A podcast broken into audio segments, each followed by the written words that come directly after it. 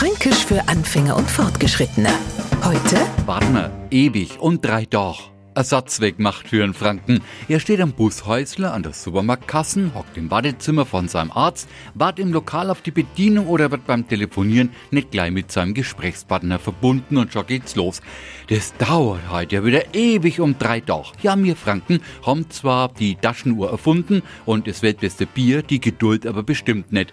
Kümmert man sich nicht gleich um uns, dann binden wir unserem Gegenüber gleich auf die Nasen, wie lange wir jetzt schon warten und zwar eine Ewigkeit und genau drei Tage. Und damit hat der Neufranke eine ganz wichtige Lektion in Sachen Zeitberechnung gelernt. Überall auf der Welt ist die Ewigkeit unendlich. Nur bei uns gibt's den Frankenbonus von drei Tagen noch obendrauf. Fränkisch für Anfänger und Fortgeschrittene. Morgen früh eine neue Folge. Und alle Folgen als Podcast auf podu.de.